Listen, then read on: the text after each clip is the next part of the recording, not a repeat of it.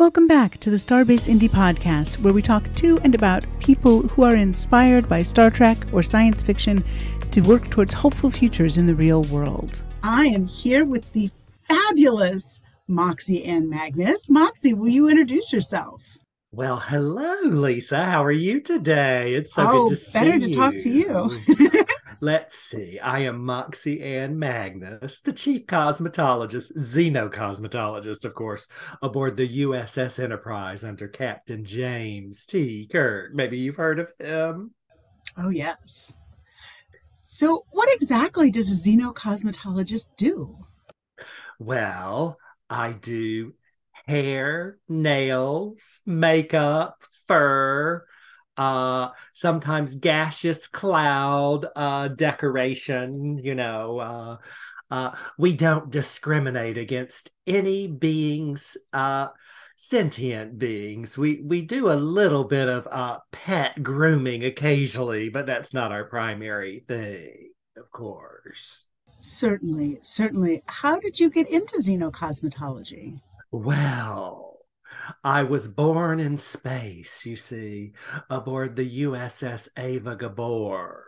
It was a trading ship. My parents were were traders of of uh, hair products, you see. So I learned a lot as a child about hair products, uh, and uh, we were attacked by Orion pirates. Oh, no.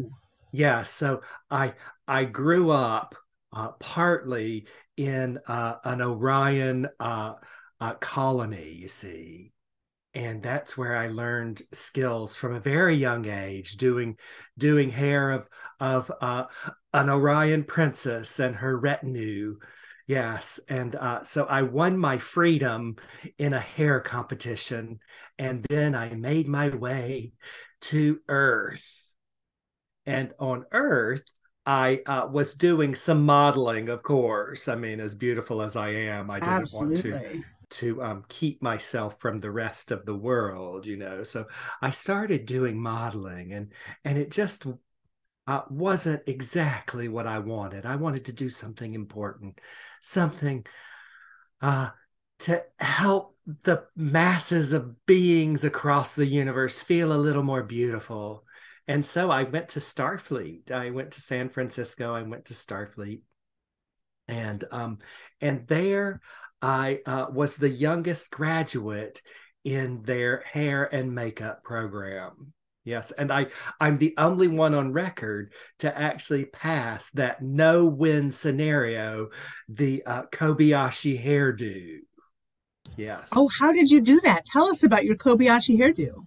Well, I'm sure you've heard of the Kobayashi Maru before. hmm Well, this is this is the uh, exit exam for xenocosmetology, and in this, the ship is on the edge of the neutral zone, and they get a uh, distress code, so they have to go into the neutral zone, or they have to decide what to do, whether to take the distress call and go into the neutral zone and it's it's a no-win scenario and so with the the uh, hair exercise uh, because all of our uh, uh, all of our systems have been diverted to weapons at this point.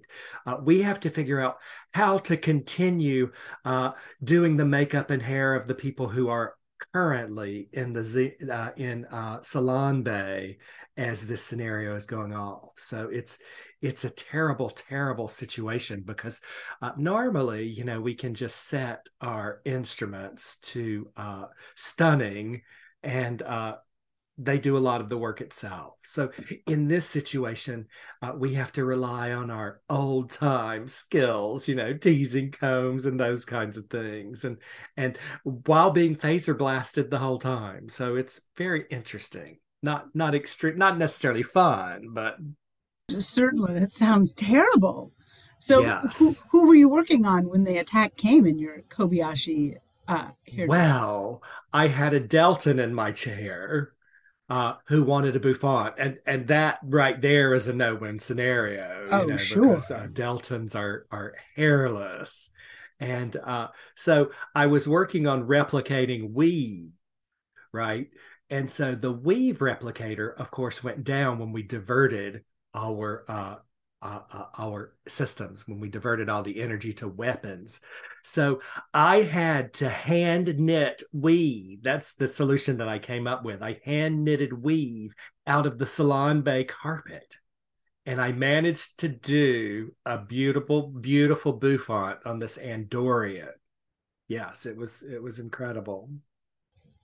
So what what alien race do you like working with the best. You've worked with everyone. Well, you know, Vulcans, of course, because Vulcans, they have. Uh, have you ever been to Vulcan? Not yet. Not yet. Well, if you go to Vulcan, you'll notice that everything is logical. They have the most logical transportation systems. Their food is prepared in the most logical ways so that the flavors blend perfectly for your palate. Uh, housing is logical, government is logical, everything is logical except their hairstyles and wedding customs. They're batshit crazy. I don't understand them at all. but as a result, you get these crazy, crazy black and white bouffants and these crazy, I'm just all over the place hairstyles. I just love it. Uh, it comes from their their wild tradition before they found logic. So it's just this crazy, crazy hair history on Vulcan. And of course, the men's hairstyles use a lot of ceremonial bowls. You know, they're bowl cuts. So they just plop them right on the head and snip the bangs off. So the men's haircuts are a little less interesting, but the women's are just out of this world. Is there is there a special protocol you have to use when you're uh, using a, a ceremonial bowl for a haircut? Well, you have to have the right size of ceremonial bowls, so you have to make sure that you have a set.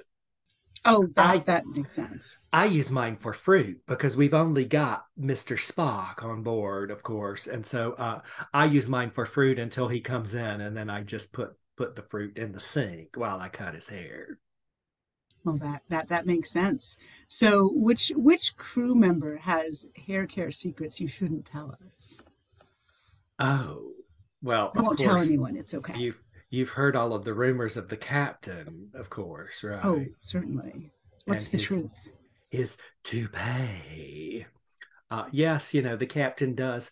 He does like a specific look, and uh, he is a little a little light on the top, if you know what I mean and so we we have these uh, secret buffet uh, uh, i'm sorry these secret toupee compartments around the ship so that we always have an extra toupee in case something terrible happens.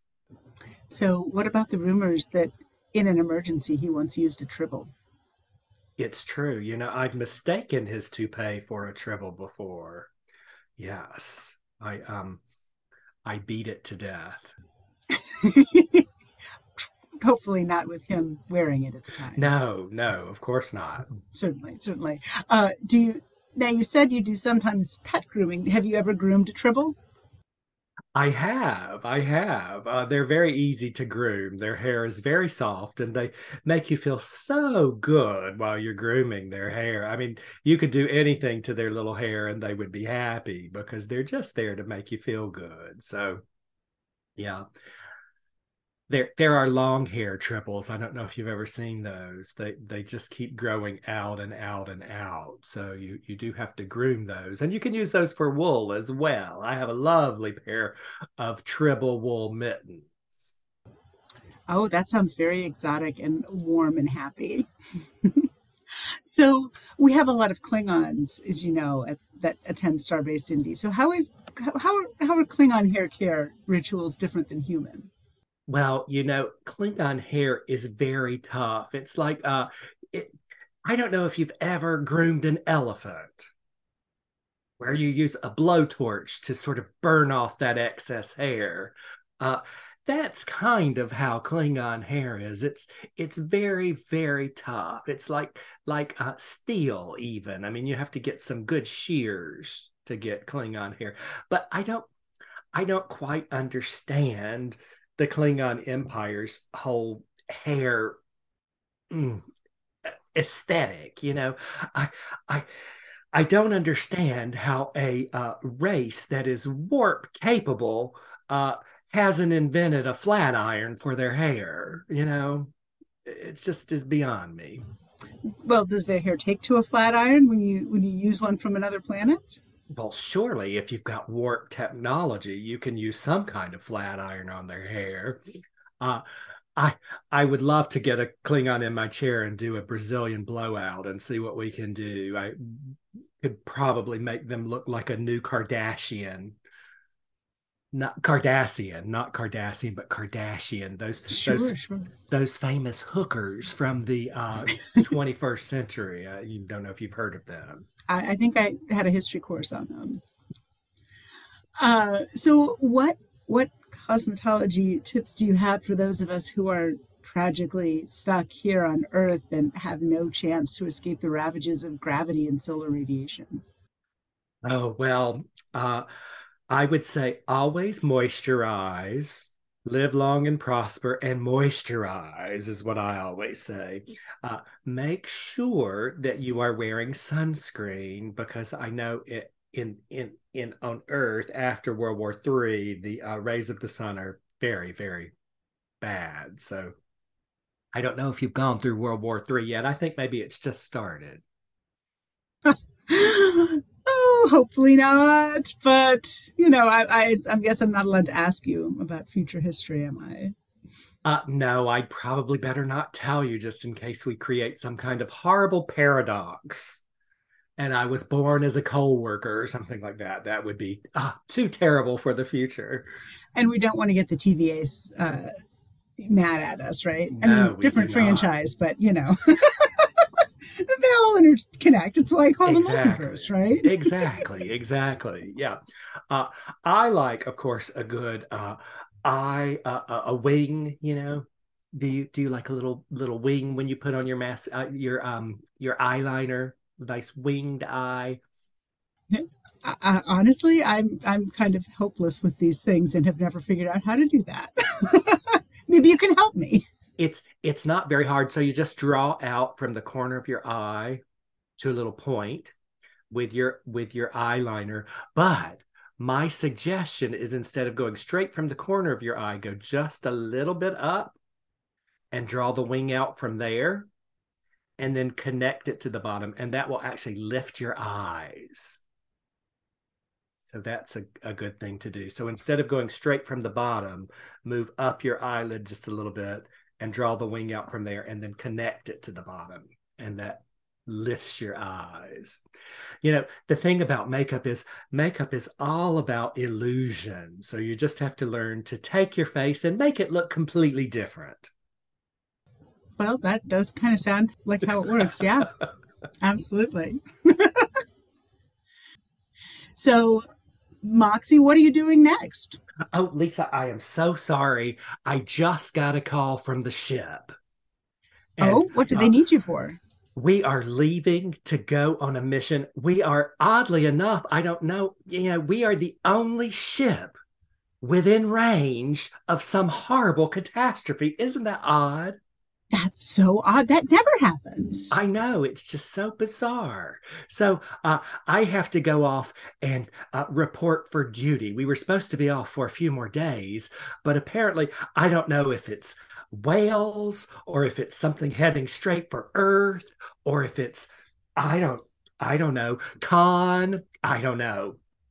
So, Mm. but we are of course the only ship who can take care of this. So I I have to rush off. Thank Well, you so much for having me. Whoever it is, they're very lucky to have Starfleet's premier xenocosmetologist coming to their rescue. I know it may be a hair disaster this time. It could be. All right. Well, good luck. Thank you very much. Toodaloo. I will see you soon. Bye bye. Bye. So, Moxie is a fantastic character. Uh, and so now we're talking to the brilliance behind Moxie. Now you introduce yourself. Hi, guys. I am Brantley Moate. Uh, I am from Savannah, Georgia, and I am the uh, mind I don't know, brilliant. I am the, the creative mind behind Moxie Ann Magnus, the chief cosmetologist on the USS Enterprise. So, where did the idea for Moxie come from? Well, it kind of grew over time. Uh, it started with uh, I had some friends that I would go to Dragon Con with every year. And um, it was me, my friend Celeste Allgood, my friend Chico Rozier, and we would we dressed as uh, Star Trek women. So I was in blue, my friend Celeste was in gold, and Chico was in red. And um, I had sort of the Moxie wig to begin with. It was not quite as elaborate as it is now, but I had that. And uh, it was so funny because before I had figured out the engineering of the wig, the, the wig actually has a hollow sock inside that's um, not hair all the way through. I'm so disappointed. No, it's, it's not hair all the way through. it's basically a wig cap that is sort of cone shaped above my mm-hmm. head. And um, that first uh, time that we did this, uh, if you look at any pictures from that, you can tell sort of when in the evening it is because it sort of slowly deflates throughout the um, like a sundial, but, but different. right, exactly. And so we um we had done we did Dragon Con and people would say, Oh, you're Nurse Chapel, oh, you're Janice Rand. And I would say, No, no, I'm just sort of a Star Trek babe. Mm-hmm. And um it grew out of sort of the need to clarify who I was. So I just created Moxie Ann Magnus from there, and she was the ship's chief xenocosmetologist, and uh, it just continued growing from there until I started um, appearing at cons and uh, learned to play the ukulele through that time and play my ukulele and tell my jokes and um, it, it, that was over 10 years ago i think now so i, I think so because i think you've been coming to starbase for more than 10 years at this yeah, point yeah it's crazy Yeah. Uh, why the ukulele? Uh, well, I always wanted to play the ukulele, and I think it's a fairly easy instrument uh, as instruments go. So um, I just finally kind of did it, and um, it has been such a, joyful addition to my life. I just I just love it. And from there i've kind of branched into other things. A little bit of keyboard. I bought a drum set that i've been playing around with. Haven't haven't done too much with that. But um, music is just such a a wonderful thing. I mean i think almost everyone likes music and then when you're able to sort of create it yourself it's just um, really life enhancing i think you know, that language that you're using about joy and life enhancing sticks out to me because this is the thing that our Starbase Indy attendees say about Moxie all of the time.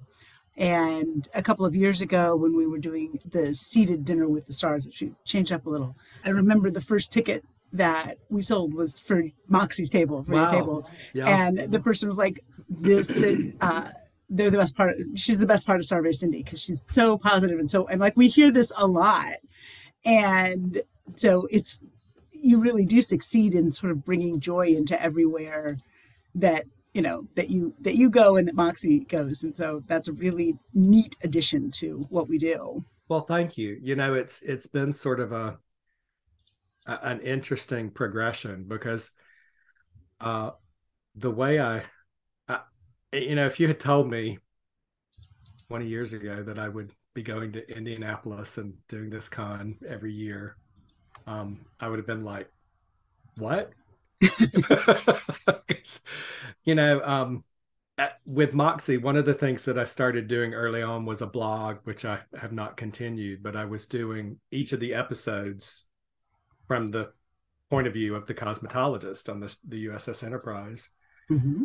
And I came across, uh, while doing that, came across Five Year Mission, the band, and they were doing right, one song from each of the the um, episodes. And so I contacted uh, Mike, mm-hmm. uh, who's had kind of had kind of put the band together, and um, we kind of communicated via email.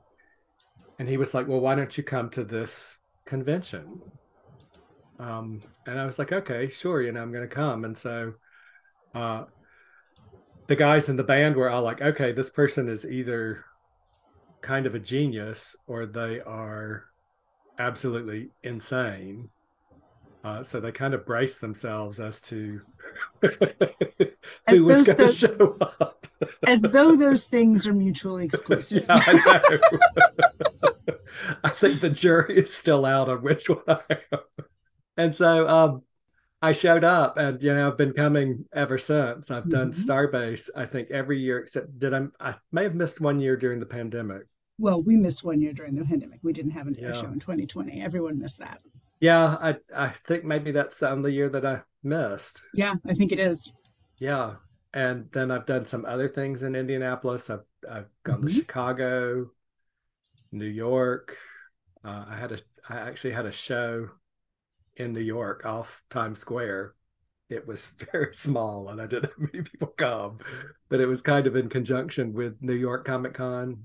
Uh-huh. Um, yeah so this this thing has just it's interesting because um it, it's just kind of grown from there but uh, indiana has certainly embraced me um, oh yeah i've i've done more in indiana than i've done anywhere else you know i've done um uh starbase i've done in conjunction mm-hmm.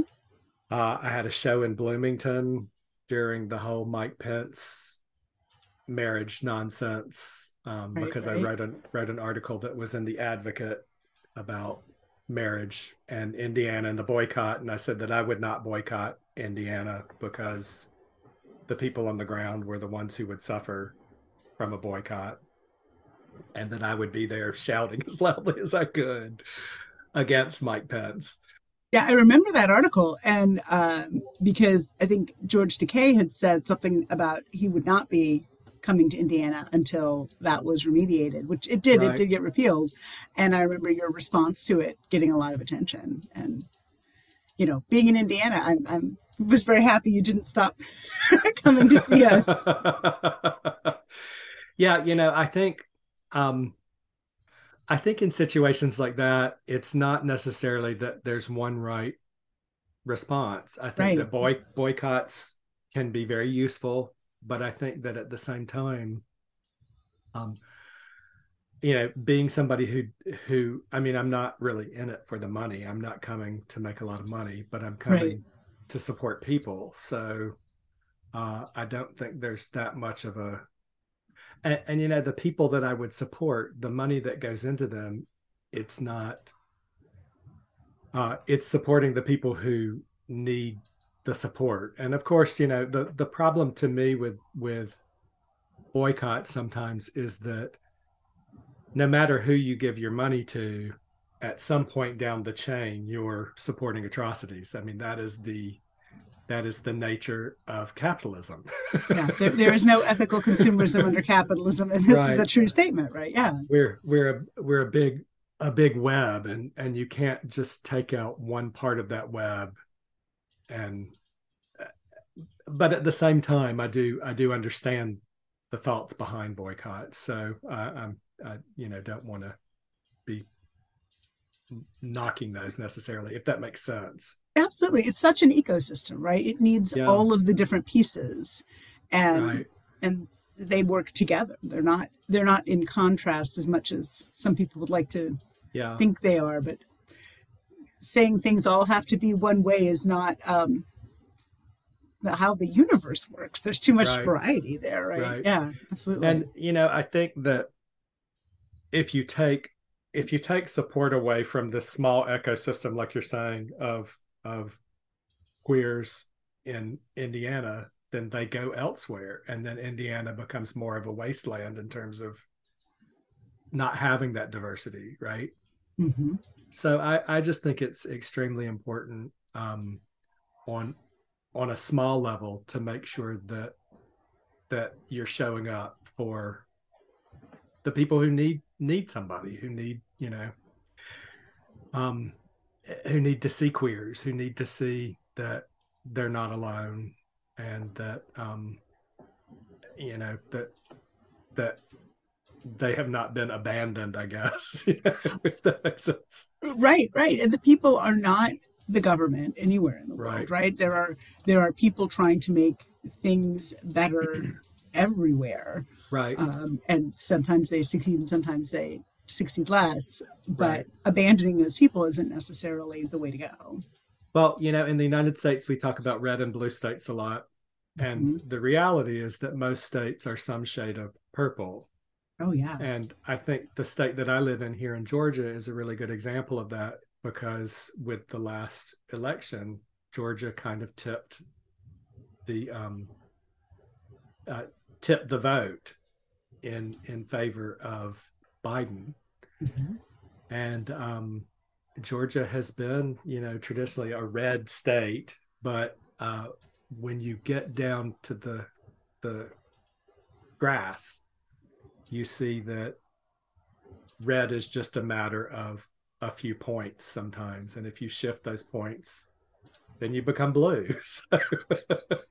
right? Yeah, yeah, and yeah. and often there's we we make it sound like it's so very different and we have more in common than we often than we do different and having having an experience of meeting and seeing as human someone who's different than you is one of the most powerful things you can do to change the right world.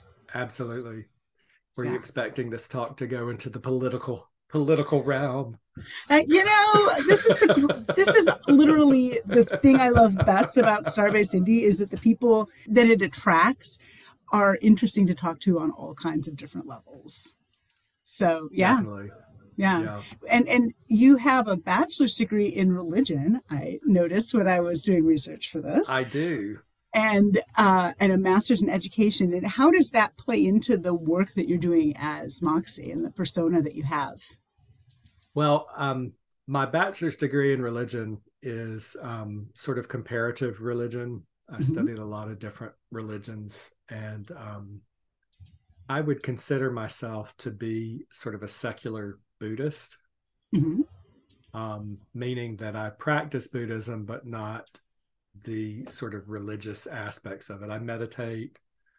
I sort of use Buddhist ideals to kind of follow a, a a path, I guess. Mm-hmm. Um, and so in Buddhism, you have certain, um, like for instance, the the eightfold path in Buddhism is sort of the Buddhist path to follow. And one of those steps on that path is about your intention. And so everything that you do should come from an attention of intention of sort of letting go of compassion, being being kind and compassionate, and um, thirdly, being um, non-harming. And I sort of take that as a guide to overall life. I mean, it's just a real simple thing to follow, so that that um, when you when you meet somebody, you sort of let go of all of your expectations of what the interaction is going to be, and you meet them where they are. And then you're kind to them and compassionate. And then uh, of course finally non non harming you don't want to harm people mm-hmm. that you meet right. and so as as moxie uh, i i mean that's kind of what i do when i when i go to these events. I'm just completely try to be completely open to whatever the event is and whoever's there. And um, whoever i meet i just want to um, be kind and compassionate to them to let go of whatever my expectations are and to meet them where they are and to um, share share a laugh share some fun.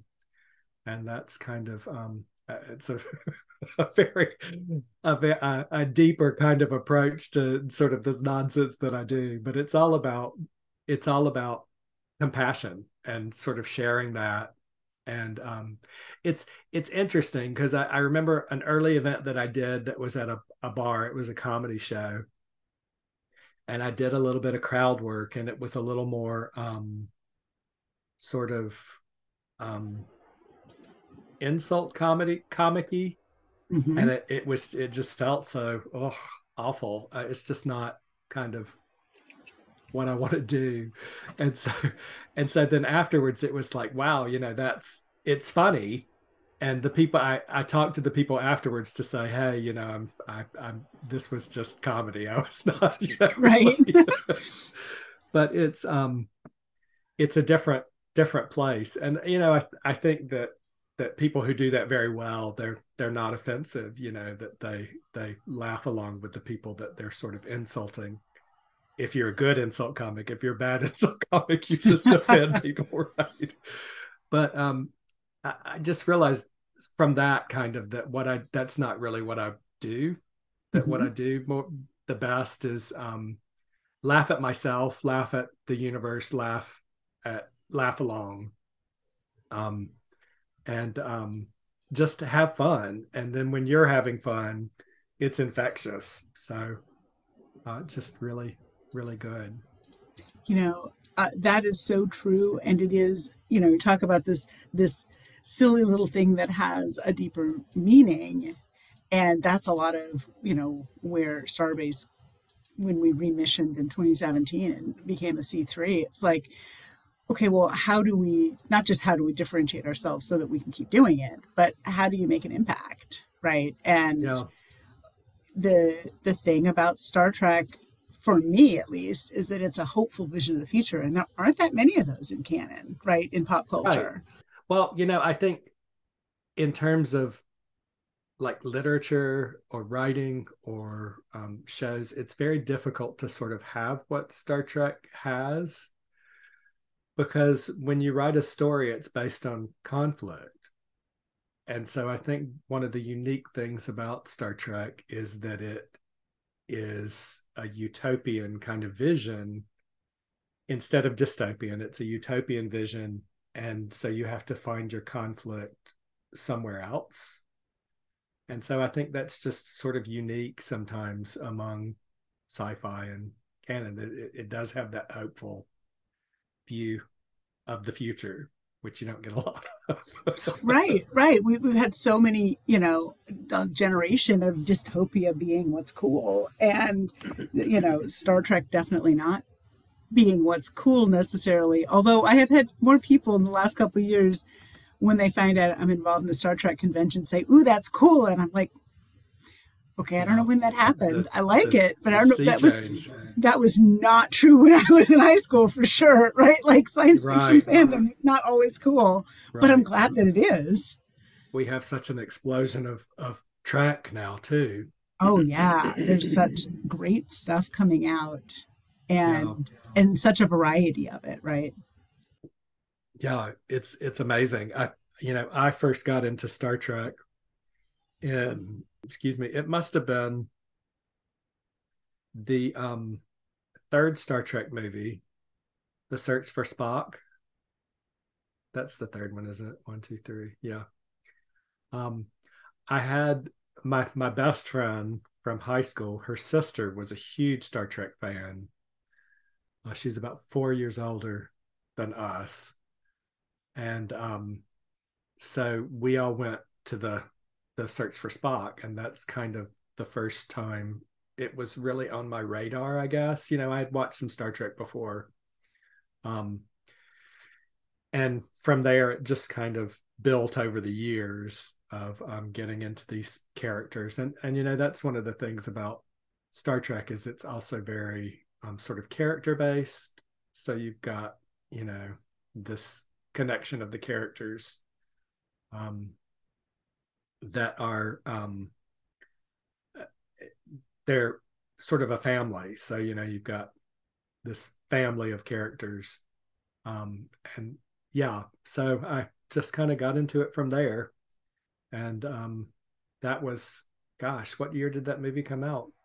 That was 1984. Gosh, I was in high school. Yeah. Um, and most people who are going to be at the con were probably not born yet, right?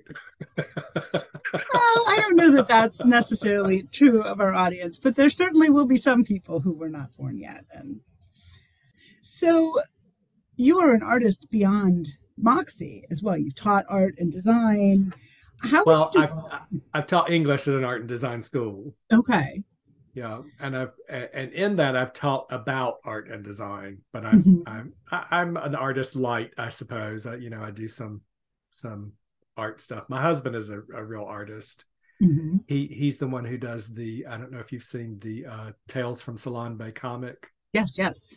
So he does he draws the comic and is uh sort of the driving force behind that in a lot of ways. And that's been a lot of fun to do. Um yeah so um do have some some art background.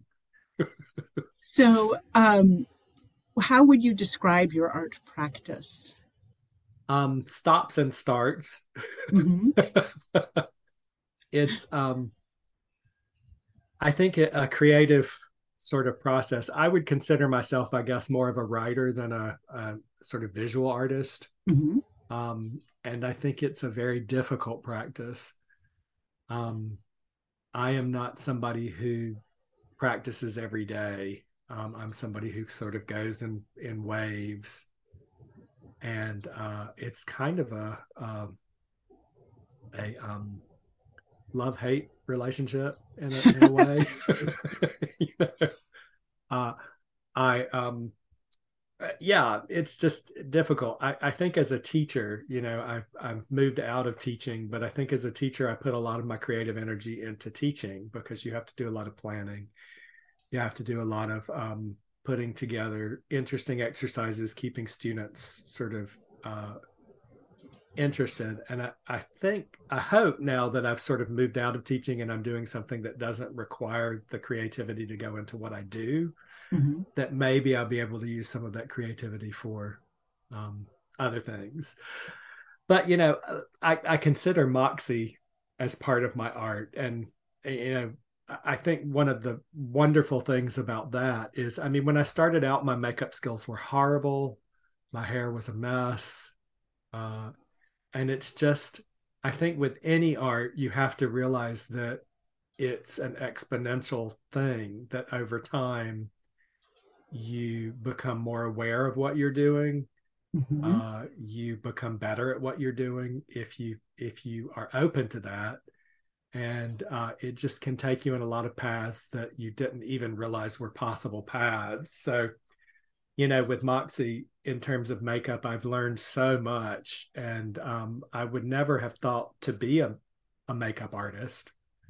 But um, over time, I feel like the skills that I have in makeup have really blossomed, and it's become something that I know a lot more about, mm-hmm. uh, that I really enjoy, um, and that um, and, and, you know other things you just learn out of necessity. I think that's the beauty beauty of doing something before you're ready to do it is you just dive in and you're like oh okay i have to sew something for this so you just figure out how to do it and the more I live, Lisa, the more I think that action is more important than thought sometimes because if you're constantly acting, you're sort of moving forward. But if you're sitting and thinking about things, then you're just sitting in one spot.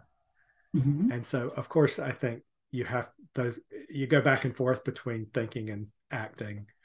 But sometimes to get out of a rut, you just need to do something and move in some direction. I, I just I just saw a quote pop up on something the other day, and it was a quote from Confucius, and it said, "It uh, it doesn't matter how slow you're moving as long as you're moving."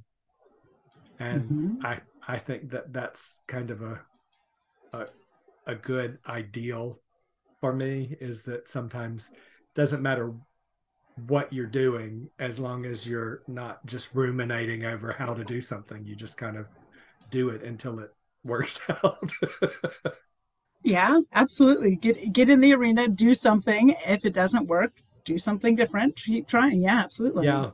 I think sometimes when you plan things i i, I have been lucky in my life that I, have always said that i've just uh, stumbled around and fallen into a lot of great things. Like I, I mm-hmm. consider Moxie something that I just kind of stumbled into.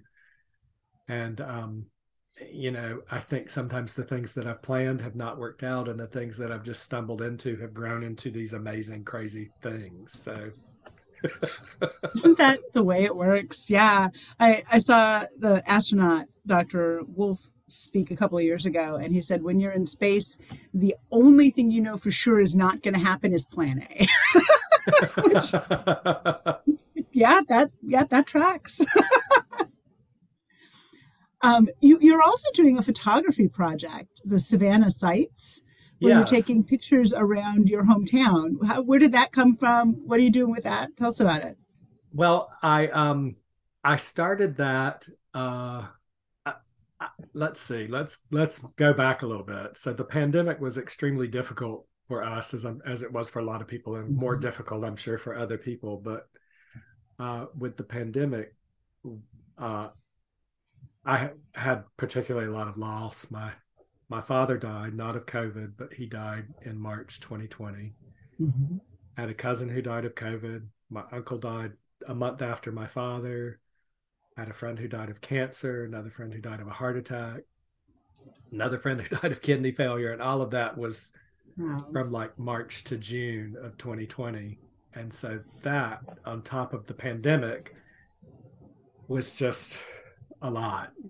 And then with work for me, um, because I was teaching during COVID, uh, work became kind of crazy because we all went to Zoom. Mm-hmm. And I was teaching students who were mostly in China and uh, coming to study at the university at Savannah College of Art and Design. Uh, who I was teaching English to the students who were coming in to study to prepare them for their their classes. And during COVID, uh, it was very difficult to get in or out of the country. So we had a lot of students who were in China preparing to come to the United States who couldn't get a visa to come in because of mm-hmm. COVID. Mm-hmm. And so my teaching schedule shifted from sort of our timeline to teaching on China time. So I would get up in the morning and teach from eight until about two o'clock. And then I would go back to teaching at about five and teach till 1030 so that I was teaching students in China on Zoom here in the United States. And it was a terrible schedule because I was literally working from eight in the morning till 1030 at night. Right.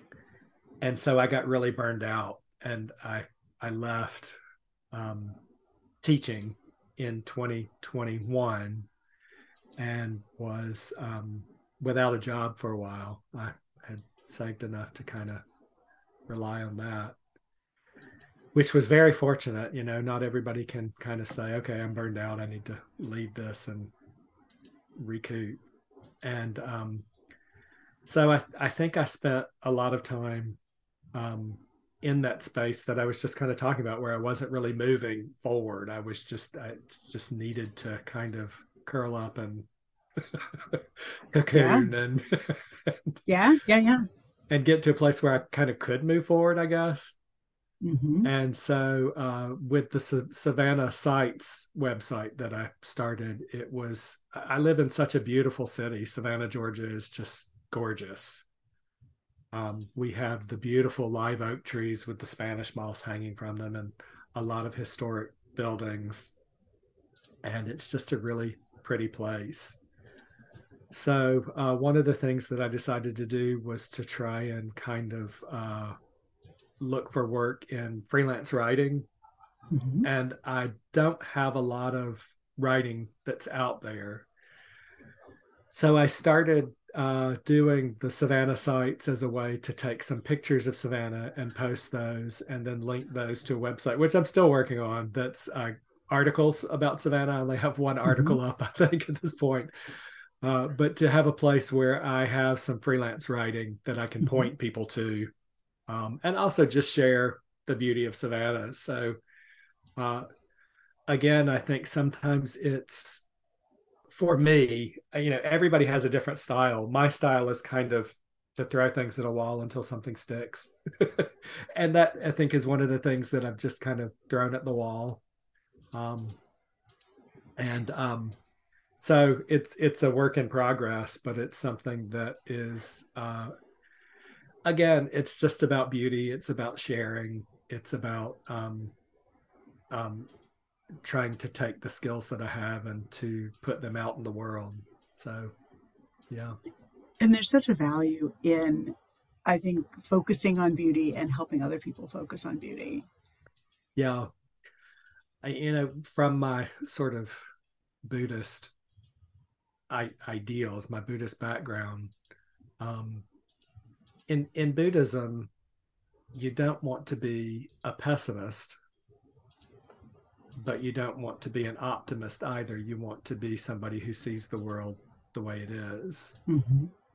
And that ideal in Buddhism is that we all live in this world that is, in a lot of ways, ultimately horrible because if you look around, um, we're all struggling, we're all suffering, and we all in this life in death. And if you live long enough, then you decline and you die.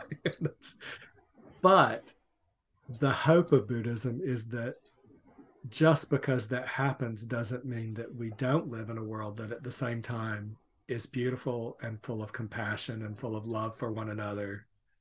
And that a lot of life is where you focus your mind. If you focus on the horrors of the world, then you you increase your own personal horrors. And if you focus on compassion and love and and ultimately in buddhism i think one of the things that's interesting to me is we don't necessarily focus on love and compassion and non-harming for others we focus on it because it makes us much better and um, it makes life a beautiful thing to live because when you're compassionate you um, you have more compassion for yourself you become a a person who focuses your mind on doing kind things instead of being a Karen or you know. Mm-hmm. Right, right. Yeah. Yeah. Yeah. The older I get, the more value I see in that. And it, you know, yes, there's a lot of horrible things in the world. And also there's so much beauty and kindness and, and, and, and joy. And if you're only focused on horrible stuff, you just miss the other stuff, and then there's right. less of it. Yeah, yeah. I I think one of the things during this whole pandemic sort of thing, and the loss that I kind of experienced, mm-hmm. uh, one of the things that really sustained me through that is being in the pandemic. When you look around, you can't say "woe is me" because we were all in the same soup. So. Um, mm-hmm. I never felt overburdened because I was not having any burden that was different from really anybody else ultimately. And I think that's, I think as individuals, that's a really common road to go down is that when you are suffering or when you feel that you don't realize that you're not unique in that, that we all suffer. Mm-hmm. And sometimes you feel like you've got the weight of the whole world when you're never carrying it alone everybody is carrying the same weight some some more at times than others but i mean ultimately you're you're not special in that so when you go into oh woe is me i've got the worst life ever um you're really sort of discounting the rest of the world that's around you and sort of not leaning where you need to lean. So uh, it's just it, it, you know when when you have that I, I think that we we have this mistake that if we just do things right then we'll be happy. But sometimes we're just simply not happy and you have to be unhappy when you're unhappy and be compassionate with yourself and the world but you always come out of that i mean you never you're not going to be unhappy forever you're not going to be happy forever so this too shall pass to, yeah sometimes you just have to you know, um, write it out.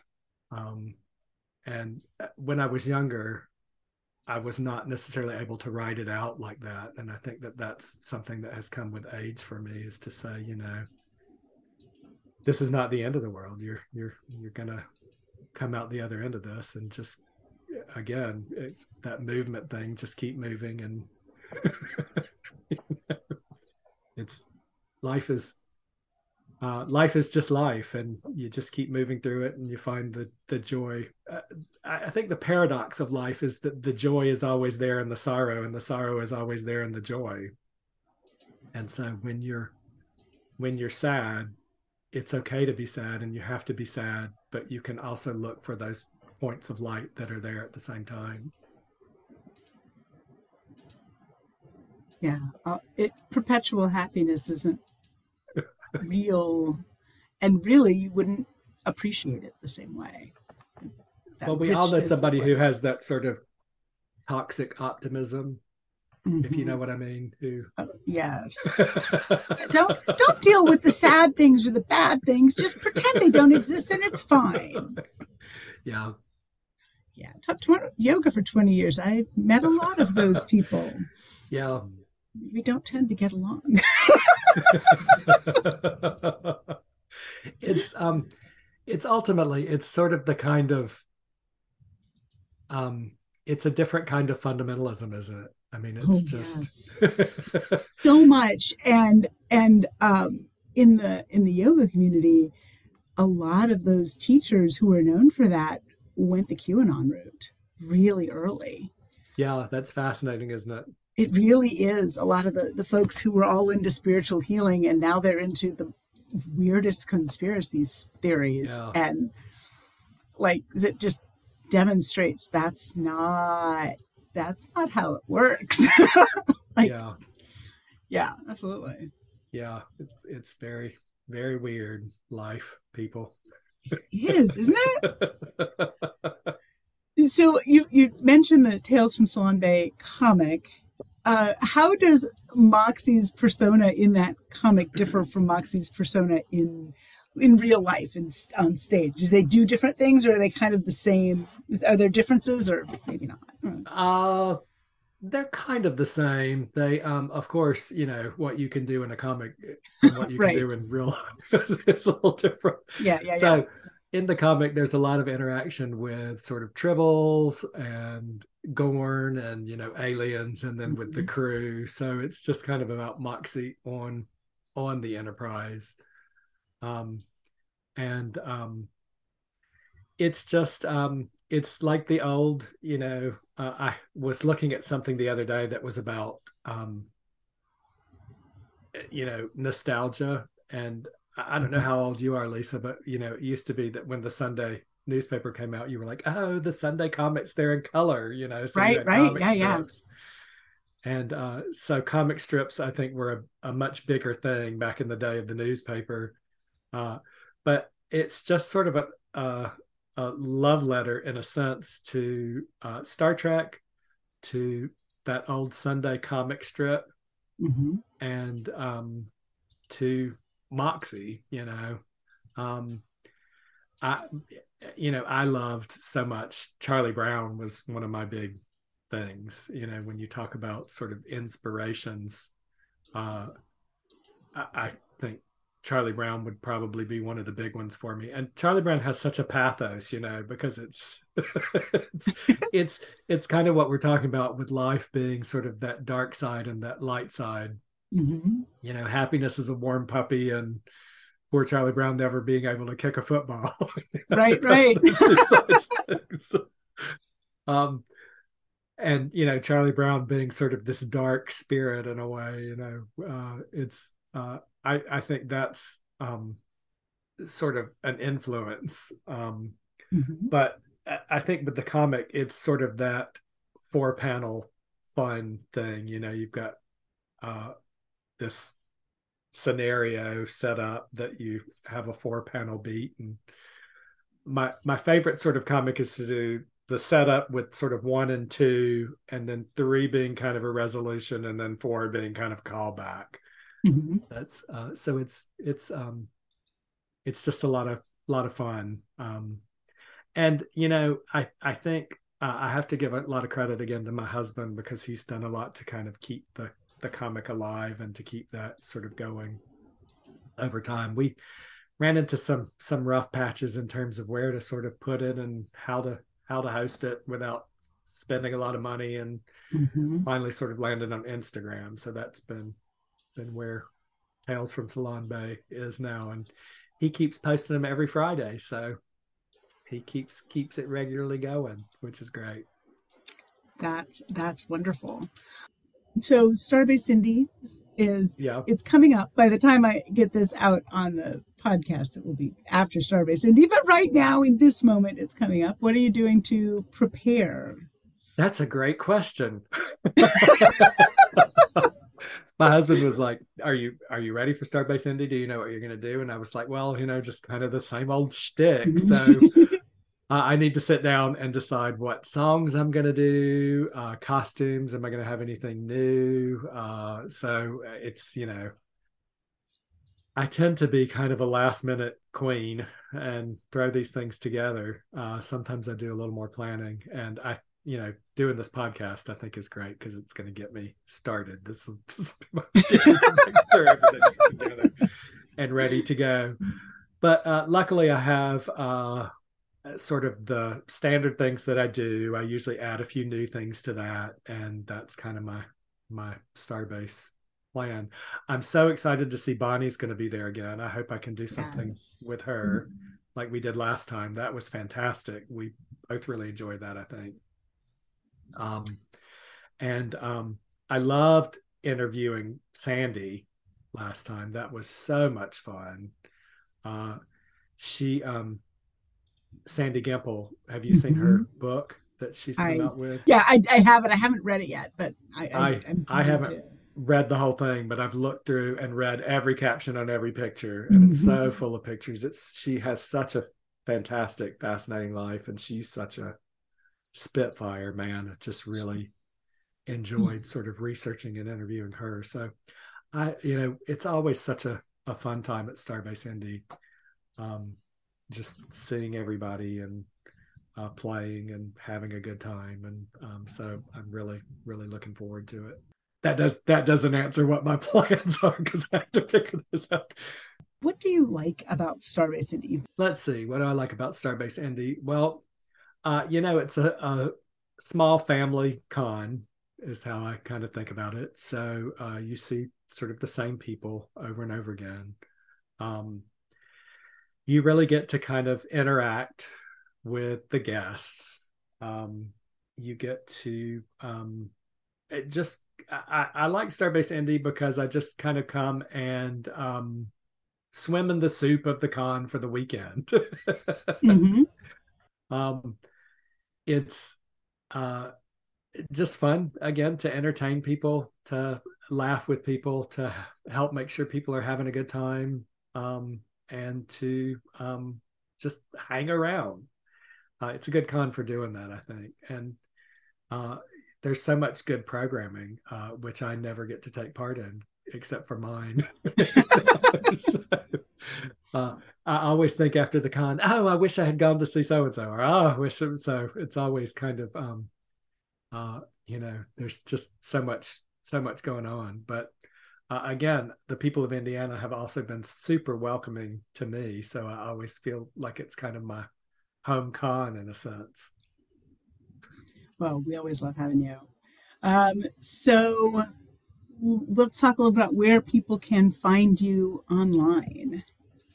Um, it's kind of difficult these days. I haven't really been doing that much. I my uh, big website is uh, moxiemagnus.com, which just has my sort of bio and info and pictures and those kinds of things. I go in and update it from time to time. The Tales from the Salon Bay is, uh, again, weekly. That's on Instagram.